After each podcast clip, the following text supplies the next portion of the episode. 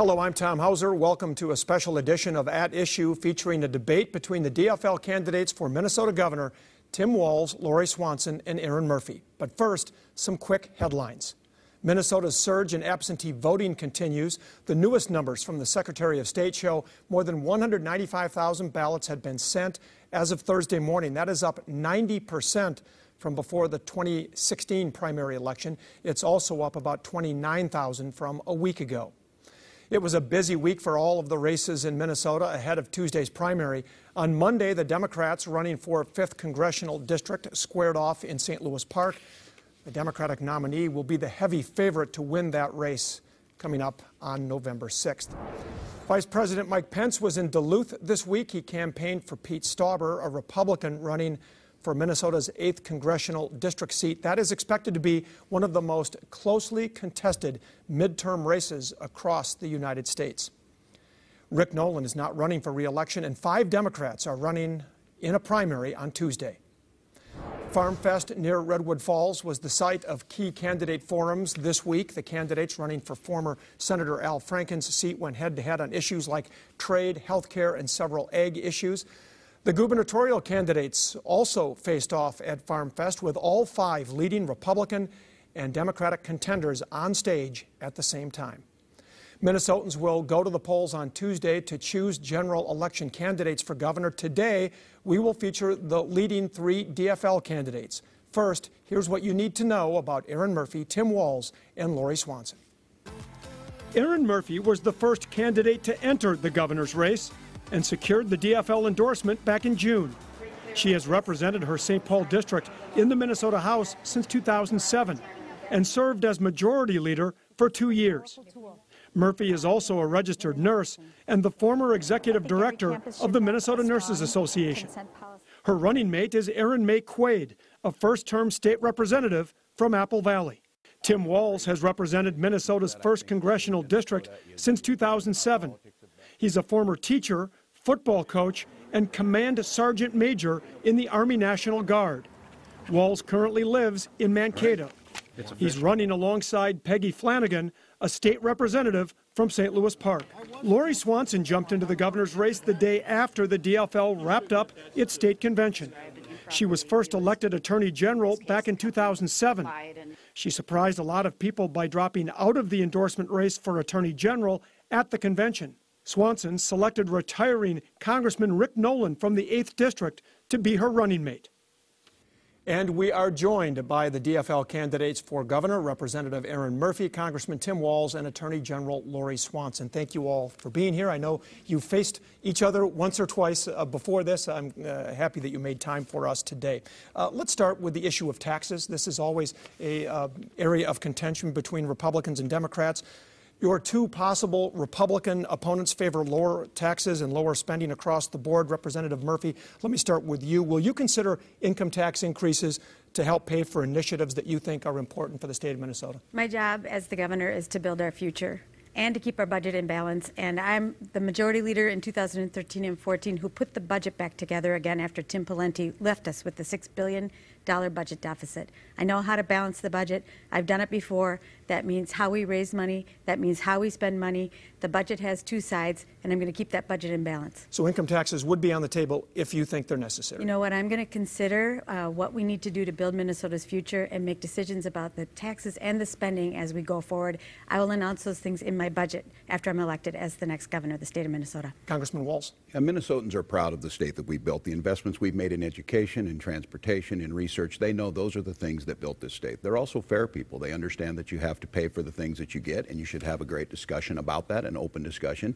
And they also feel that, that there's those that should pay their fair share as we move forward. So I think it's a responsibility if you're advocating for things that we know will build Minnesota to have an honest discussion about that. Where are the revenues going to come from? Should we discuss the gas tax? Should we discuss income taxes? But we should always focus on what the real issue here is. What are the outcomes we want to get? Do we want to have the best qualified workforce in the world? Do we want to have a modern transportation system? And do we want the land grant university the University of Minnesota to continue to lead in the world? And because of that, I think as governor, it's my responsibility. I will advocate for responsible, balanced budgeting that give us those outcomes. Attorney General Swanson, it's never popular to raise taxes, but sometimes do you have to make that tough decision?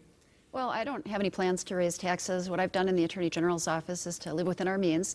Our budget in the Attorney General's office is about 25% smaller than it was when I took office as Attorney General, adjusted for inflation. Part of the responsibility of a leader in an executive branch agency is to balance the competing priorities, uh, do what you do well, and it is going to be important that we uh, have a good quality transportation system, that we fund our schools and our education. There may be areas uh, we uh, can't do things as well, uh, but I don't have any plans as I sit here uh, right now to raise taxes. Uh, let's take a look at a viewer question we have on the issue of taxes. And of course, this is something that came up during the legislative session. Are you going to work to bring Minnesota taxes in line with the federal tax code? Are you going to eliminate income tax on retirees collecting Social Security? Or are you going to continue to punish retirees? Uh, Tim Walz, let me start with you. Yeah, let's be clear, first of all, that the tax bill that the Republicans passed uh, with President Trump uh, is going to horrifically underfund those things we care deeply about, including Medicare and uh, Medicaid and the, and the programs uh, that matter to Minnesotans. So bringing it in the line, what I'm going to do is bring tax code in line with what makes most sense for, for Minnesota. Jeffrey's question on Social Security, I think this one needs to be discussed. I have a lot of seniors that come up to us. We're one of, I believe, five states that tax Social Security benefits. I think it's a valid question. I, as governor of Minnesota, uh, will certainly encourage and bring that, that discussion forward because I, I do think uh, seniors living on a fixed income. This is this is a place where we can look. Those that have much and those at the top end of the scale, uh, there's there's reasons there and places we can make up a difference that doesn't have to fall on retirees. Erin Murphy, you were in the legislature where both these issues came up: tax conformity and the Social Security taxes. Where do you stand on those two? You know, I've spent 12 years now with the people of Minnesota, and I'm devoted to us and to our success. And it is my job as the next governor to look out for our cherished elders. I'm going to do that. So we'll consider this issue among the many, uh, but I want to make sure that the people who are living across the state, especially people who are retired, um, our cherished elders are living with dignity, with independence, that their family members are present and able to support them as they live out their years. So yeah, we'll take, that, we'll take a look at that issue in the context of a number of issues that we can do together to make sure that our senior citizens, our cherished elders, are living a good life in Minnesota. It is tough to live on a fixed income. Would you look at that issue of taxing Social Security benefits at the state level? I absolutely would. I would love to see taxes not being imposed on our senior citizens. It's really tough out there for seniors. They've got rising rent costs, rising prescription drug costs. You know, something like half of our seniors have about uh, less than $10,000 to their name when they pass away. And so I'd love to see uh, that tax eliminated. We've got to look at what it costs to do that. I've seen some proposals where you can limit it for senior citizens of more moderate means. That might be an option as well. On tax conformity, we have to have a tax conformity bill uh, during the next session. It's going to be a very important action item at the beginning of the session that we've got to tackle. It's going to be a real nightmare for people if we don't do that, where you have to file one set of federal tax returns and then follow a whole new set of rules at the state level. I think it's part of the consequence of how the legislative sessions have been going, you know, getting these bills that, you know, we can't seem to get progress on, even though on tax conformity, the parties largely agreed that we, you know, in terms of how you get them in line, it was simply how, who, who pays which taxes.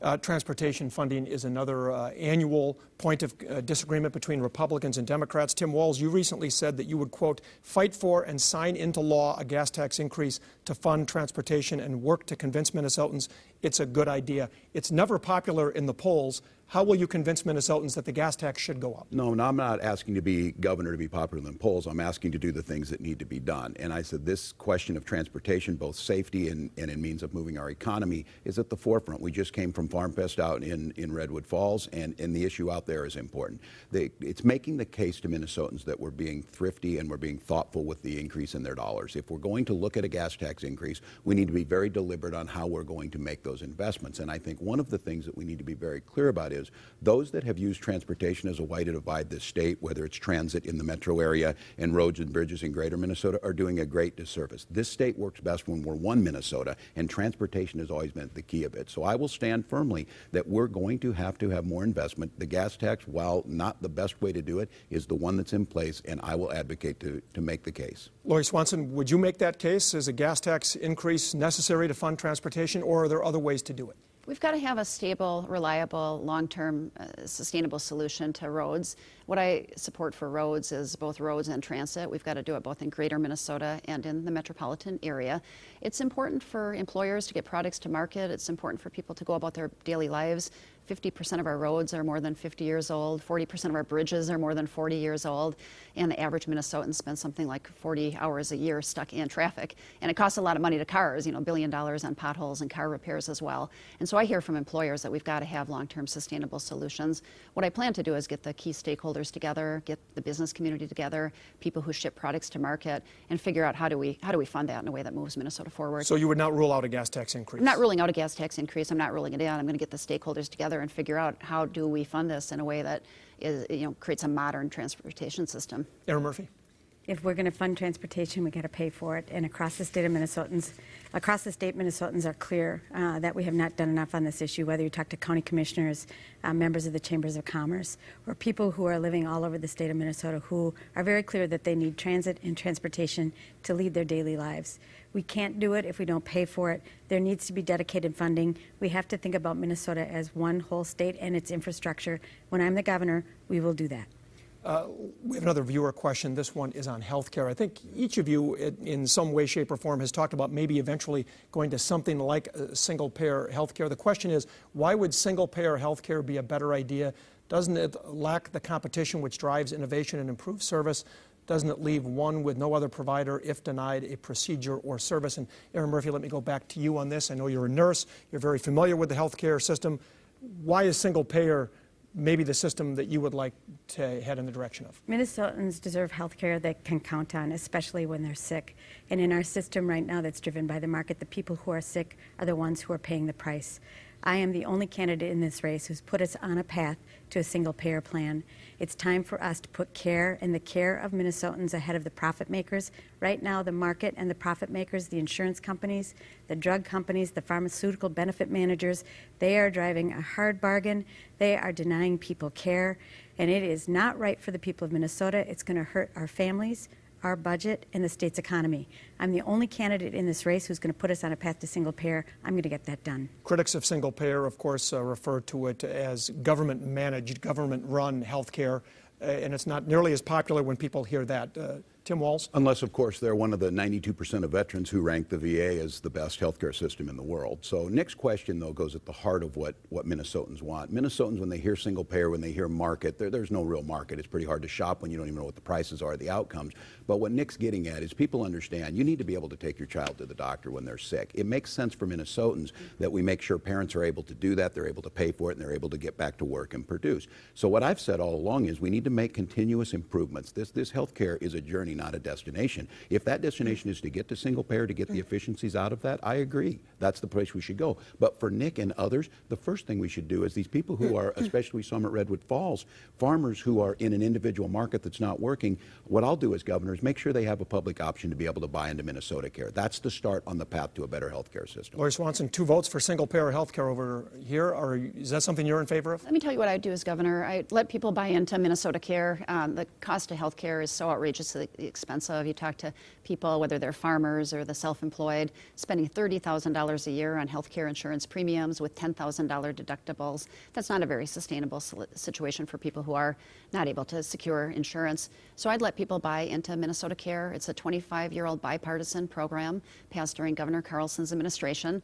It's got good comprehensive coverage. I'd let people do that.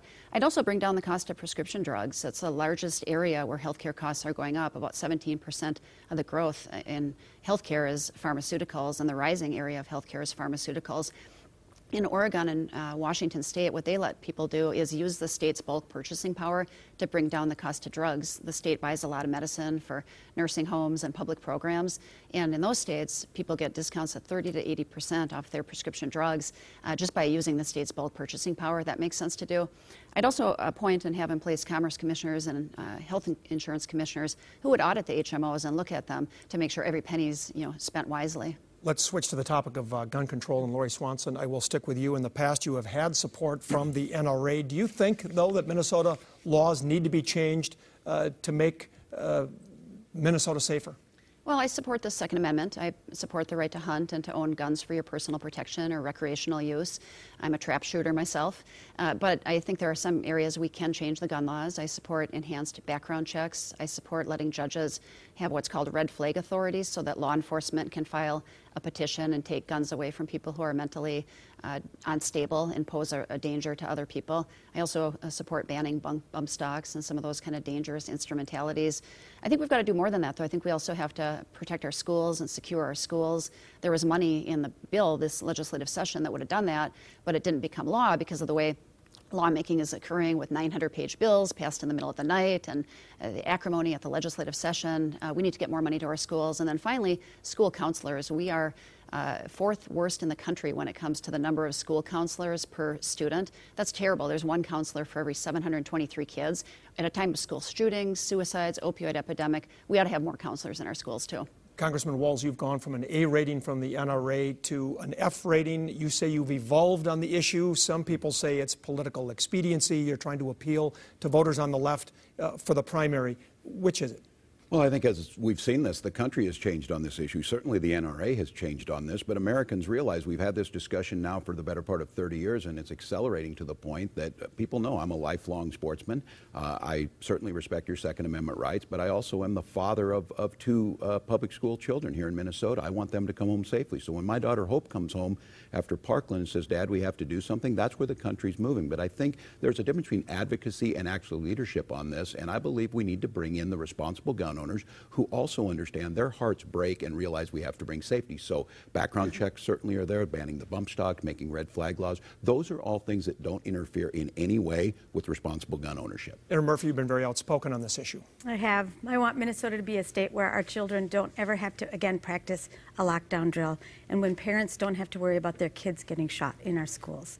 I have always gotten an F from the NRA. The NRA of today is not different than the NRA of 12 years ago of 12 years ago where I've never filled out their questionnaire. I'm proud of that and Minnesotans can count on me to stand with us, with our families, with our teachers, and for our children, and not play games with the NRA behind closed doors. It's time for us to move on this issue, and I'm in a position to actually get that work done. This next issue dovetails with this uh, school safety. Governor Dayton had promised uh, to do what he could to help make schools safer, and the legislature did pass some money along with new gun control measures. Do you support efforts to provide money to schools to make them safer from school shootings? Uh, Lori Swanson, let me start with you just quickly on this issue. Yeah, I touched on that before. I absolutely do. Um, I think we have to make schools safer, give them money. You know, if you walk into an airport or you walk into a courthouse, there's a lot of security in place.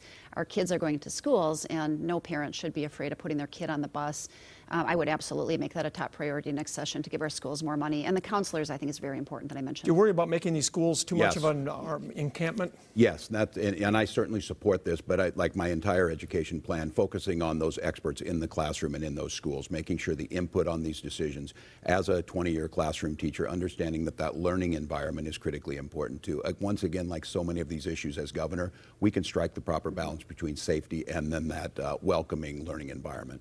I want our kids to learn freely in our public schools across the state of Minnesota.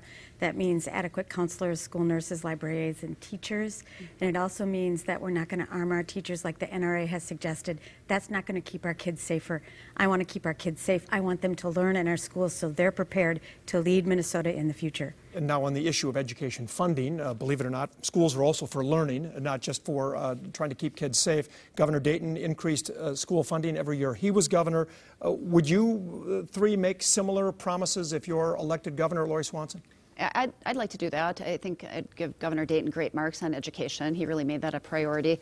You know, I inherited a 1949 edition of National Geographic from my grandmother, and it was a story about Minnesota, and it said in the front of it, the, um, the, the, best part about Minnesota, the best asset of Minnesota is found between the ears of our children, and that is absolutely true. Um, we need to have a good education system to set Minnesota apart, to uh, make sure that we're growing good jobs here, that we're creating a modern workforce, a modern economy. Uh, that's how we uh, deal with some of these other issues, uh, transportation, healthcare, is by having a, an economy that grows, and you do that through education. It is expensive, uh, Congressman, to continue to fund uh, education at ever greater levels.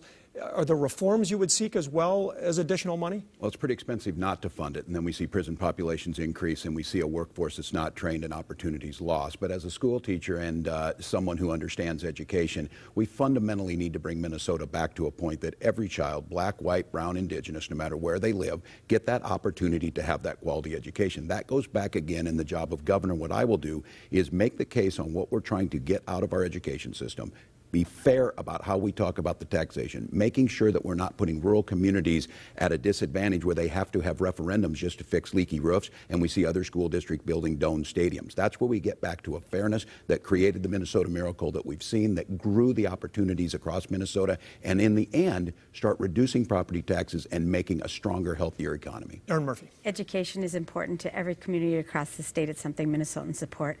I am really proud to have earned the endorsement of Governor Dayton, and he's been strong on education. And I will continue with our promise to our kids and to our future by investing in our schools, by making sure we're doing our very best with the early learners of our schools, closing up the opportunity gap and the funding gap for our schools, and making sure that we are focusing on uh, high school education that puts our hands back on the things that we need to learn um, so we can make sure that our schools are preparing people for their future, for career, and for universities across the state of Minnesota. Let's turn to the issue of immigration. Of course, it's a big issue across the country and here in the state of Minnesota. Tim Walz, you proposed making Minnesota a sanctuary state for illegal immigrants. Why is that? Let's be very clear for your listeners, Tom, to understand what that means is the federal government's responsibility is immigration, immigration reform and immigration enforcement. What the police and the local entities in Minnesota are to keep our communities safe. When we see communities that trust their local law enforcement, that enforce our laws and respect both our immigrant community and those citizens that are here,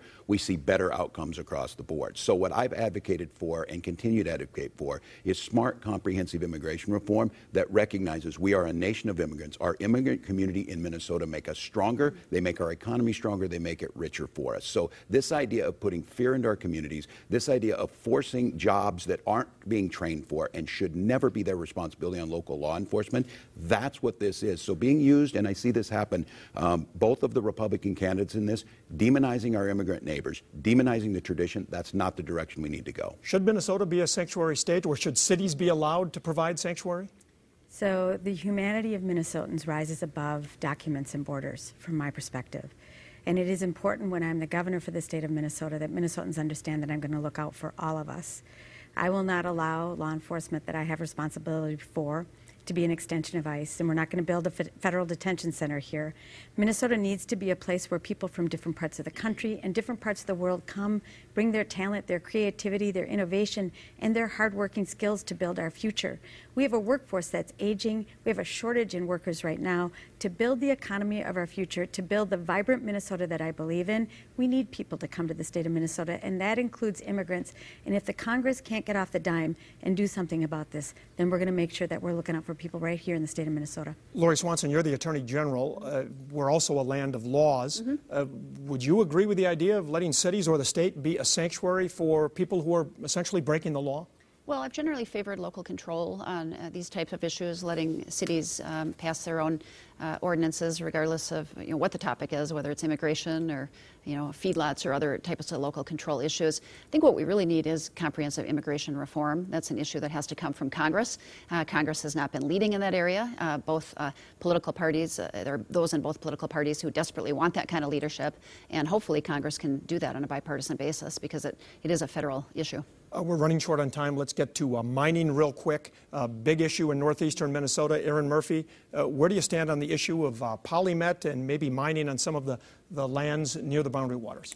So I want to start off by being really clear that when I'm the governor, we're going to protect the crown jewel, the boundary waters here in the state of Minnesota. I don't like it when we are pitting clean water against good jobs. That's not a good idea for us here in the state of Minnesota. So my job as the governor is to enforce the law, it is to, to follow the law, to use research to guide my decision making, and know that I will protect our strategic asset of water. Lori Swanson.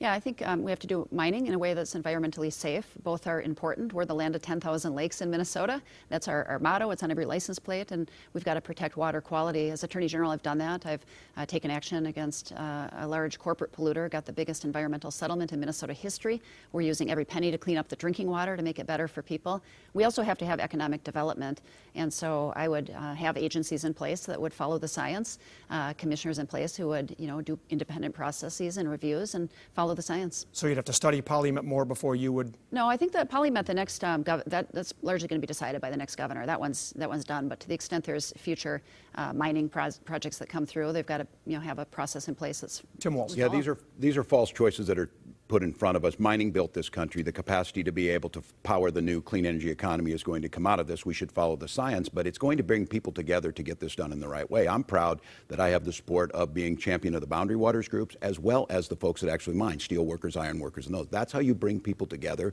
to solve the problem, to make the case. We will never put our waters at risk, but we should do economic activities to build the state. Got some other quick issues we want to get to. Lori Swanson, you've been accused of coercing employees in your office of Attorney General to do campaign work.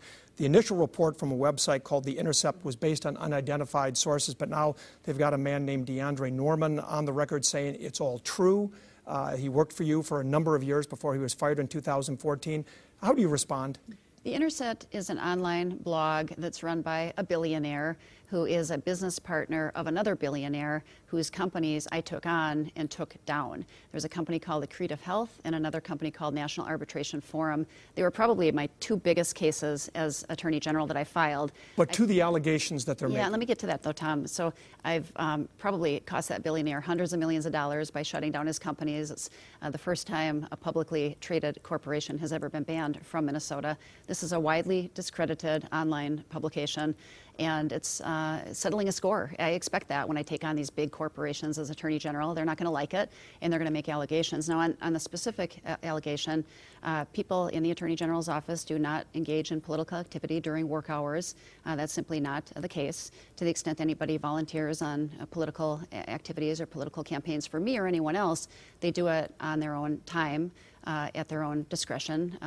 Um, Go ahead. Tim Walz, is this fair game for voters to consider? Well, I'm deeply concerned, and we'll find out. I am concerned, though, when the first response is something's fake news, rather than trying to see where things come out of people reporting on the issues. And, and this is a deeply concerning thing, and I think we'll get to the bottom of it. Erin Murphy. You know, this is a question for the voters, and I think there's a question there for them to consider. I've learned over my 12 years in public office that you got to just speak the truth to people, tell them, and answer the questions that they're asking. I think it's important that this is a question uh, that be answered by the Attorney General.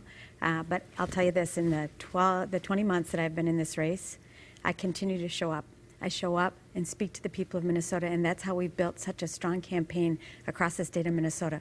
All right, just 30 seconds left. Uh, real quick, uh, Tim Walz, Lori Swanson has run an ad against you about your voting record in Congress while you've been running for governor. Is that fair game? Yeah, well, I'm sorry we're taking the low road that Lori decided to do that. I think you're always a balancing act between family, jobs, flooding. Uh, I think people in Minnesota know the job that I've done for them. Uh, they also know that they've seen me out there campaigning hard. 10 seconds left. Uh, critics have said your campaign is too metro focused, uh, that you are from St. Paul, you're running mate from Apple Valley. Uh, how do you respond to that? When I'm elected governor, Minnesotans won't have to come to me. I'm going to go to them. We're going to open, open up eight regional offices across the state, and I'm going to use the power of this office to stitch us back together again. All right, we are out of time. Erin Murphy, Tim Walz, Lori Swanson, thank, thank you all you. for being here. I appreciate it. You can also listen to episodes of At Issue every week on iTunes and Podcast One. We have links posted on our website. Just head to the At Issue page at kstp.com. You'll be able to hear uh, this entire debate again uh, on Podcast One or iTunes. That is all the time we have for now. We hope to see you back here again next week. And again, don't forget to vote in the primary on Tuesday. We'll see you next week for another edition of At Issue.